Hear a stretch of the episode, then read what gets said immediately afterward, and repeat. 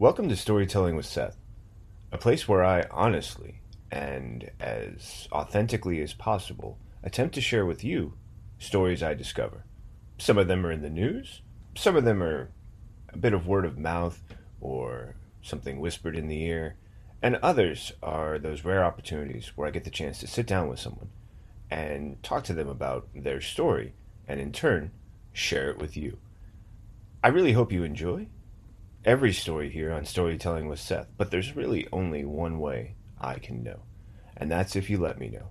If you're using the Anchor platform to listen to this, you can go ahead and leave me a voice message, and I'd be happy to share it on this podcast. However, you can also reach out to me through email at sethsingleton at gmail.com, as well as on various social media platforms like Instagram, where I'm Seth the Writer, Twitter, where I'm at One More Singleton, or on Facebook, Seth Singleton Storyteller. Please feel free to reach out on the platform you feel the most comfortable with so that I can hear what you like, what you don't like, and more importantly, so that together we can share our stories with each other. And now that I've given you an idea of what this is and what to expect, the only thing now, or the only thing left to do now, is to tell a story. Let's get started, shall we?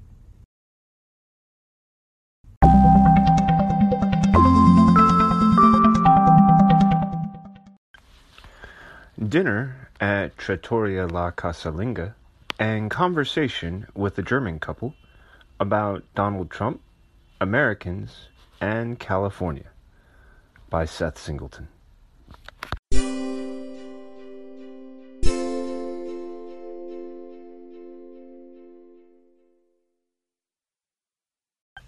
This is a series of posts following my wife and me on a tour of Italy. Day three continues in Florence. Jet lag. The jet lag is hitting me and Tracy like an avalanche. We napped for a long time after seeing the dome at the Basilica of St. Mary of the Flower. It was like we both kept napping, even though when we opened our eyes, we told ourselves, and then each other, that we had slept for so long that it was time to get up. This was our last full day in Florence. Tomorrow we would be on our way to Assisi, in Umbria. Getting started was taking a little longer this morning.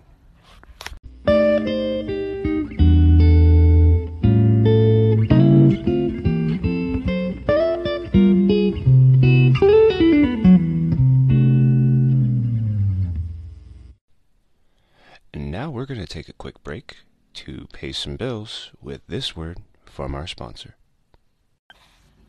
Full course Italian dining. Certainly not for the weak of heart. We had the most complete dinner last night at Trattoria Casalinga. It was a bustling place that required a reservation. We started with antipasti, a prosciutto, coppa, cheese, and olives, bruschetta with tomatoes and beans and pate. And then we remembered to try not to fill up.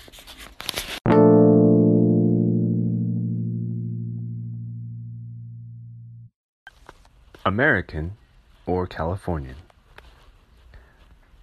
While we were enjoying our antipasti, we realized that we were seated next to an older couple who were finishing their meal right around the time we were sitting down. They conversed quietly in German, but Tracy and I both felt that they were talking about us. This was confirmed when they paid their bill and the man and I made eye contact. Tracy and I had just finished our appetizers, and the plates had been cleared. The man paused, looked at me, and then asked if we were American. I hesitated and looked at Tracy. Incurably optimistic. Still one foot in the 19th century, I am a bit retarded, like most Americans, said Henry Miller from the Tropic of Cancer. I'm not ashamed to be an American. I am disappointed that being an American means that I have to take responsibility for the bad and good that is associated with all Americans. I am a bad example of a good representation. I am not the ideal version of anything, which means there are limits to what I can speak about or even for with authority. As Mark Twain said, God created war so that Americans would learn geography. I looked at this man and I answered that we were Americans, and he pointed out my hesitation. I acknowledge that the actions America takes on the world stage left itself open to judgment. Then he asked where we were from, and Tracy replied, California. At this, the man and his wife said, Ah. We talked about the difference between most Americans and California. He said that California was a different country. A nagging statistic that I can recall with ease is that the Golden State has the eighth largest economy in the world. It is in the news often for progressive action that reflects its independence. There is even an initiative to secede California from the United States and another to break the state into smaller provinces or states of their own. The conversation moved, and we talked about Europe and then Germany. The gentleman compared the aggression of Adolf Hitler and the actions of Donald Trump's America First and Make America Great Again policies. He said, America did a great thing, and I was grateful when they liberated Germany, he said. But since then, they do not act with the same commitment. And when they do act, they will not take those who have been suffering, the refugees. I don't believe I had the right to say something on behalf of America or even anyone else but myself. But I did feel like this man deserved my opinion. He had risked vulnerability by speaking to me in English, and this was clearly not his strength. He was not aggressive, his intentions were honest, and his questions direct. I believe America is more comfortable taking action, I said, than it is taking responsibility for its actions. But that does not mean it is not responsible. By now, his wife was restless. Their meal was done, the bill paid, but her husband was still talking. He left us with a final thought. He raised both hands like a referee, signaling a touchdown. Trump will be elected again. I nodded in agreement and said yes, even as my wife and his wife slowly and almost softly said no, as if in shock. It was hard to see any change in the current climate that would prevent a second term and I didn't know how else to respond. The woman, though, had had enough. She grabbed his arm, smiled, and thanked us before they got up and left.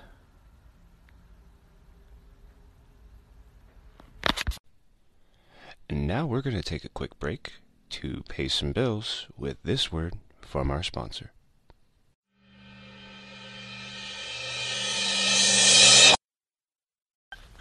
More food arrived then an appetizer of grilled asparagus. Next were two beautiful bowls of pasta. By the time we finished and walked home, I could barely keep my eyes open. I could not stop thinking about what the man had said. Despite the Watergate investigation, Nixon was reelected. He wasn't removed from office until his second term. The same was possible for Trump even during his current investigation. And there was nothing to say that those who supported him in the past election would not support him again. And no one had offered an answer that others could turn to as an option instead of him.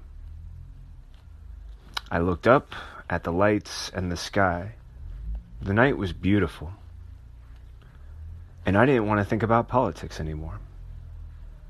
I still had a little work to do.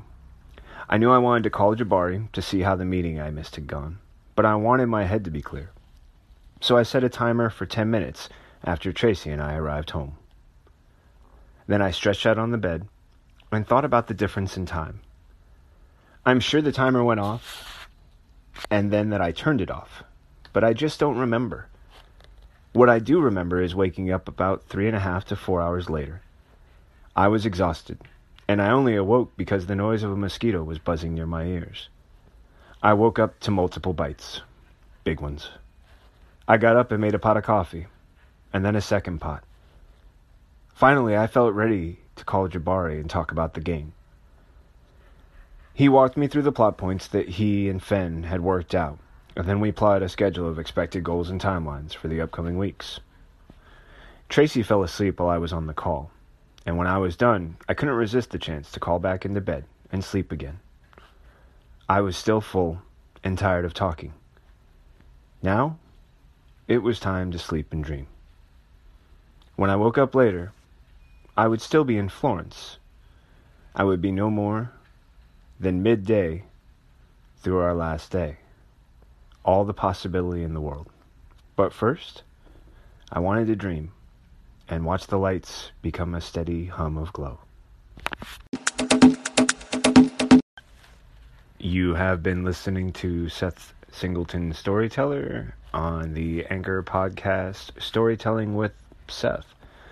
Thank you so much for taking the time to listen to this podcast and to support it through your listening. If you have any questions, please feel free to reach out. You can always call in and leave a message. Grab my contact info and shoot me a text, shoot me an email, find me on Instagram or Facebook or your favorite platform. And if there's one you think I haven't used yet, but you would love to access content on, please reach out and let me know my favorite thing is finding out new ways that I can reach to you and that we can share a gift of storytelling. Thanks again for listening. Looking forward to the next opportunity to tell you a story.